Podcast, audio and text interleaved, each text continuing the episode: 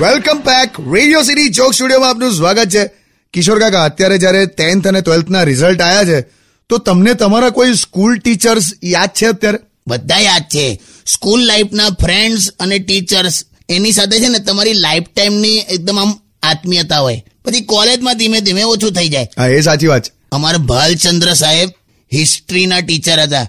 તે બધાને હરખે હરખા માર્ક્સ જ રિપીટ કર્યા. જે સ્ટુડન્ટના ગયા વર્ષે જે માર્ક્સ આયા હોય એ જ માર્ક્સ આ વર્ષે પણ મૂકી દે. એવું કેવું? બસ હિસ્ટ્રીનો ટીચર ને કે હિસ્ટ્રી થોડી બદલાય કે બોલા હું કે. અને પછી માર્ક્સ રિપીટ કર્યા કરેલા. આવી તો એમની કેરેક્ટરિસ્ટિક હતી. જીરો આપે અમુક ટાઈમે તો લા આપણે કહીએ ને કે સર જીરો તો કે શું કરું કે આનાથી ઓછા હોતા નહીં કે. એક અમારો સુરેશ હતો ભાઈબંધ હતો. મગજ વગર ડિગ્રી આવી જાય ને એવું એક થર્મોમીટર અને એક સુરેશ. સુરેશના બાપા પૂછે ને કે રિઝલ્ટ કઈ છે તારું?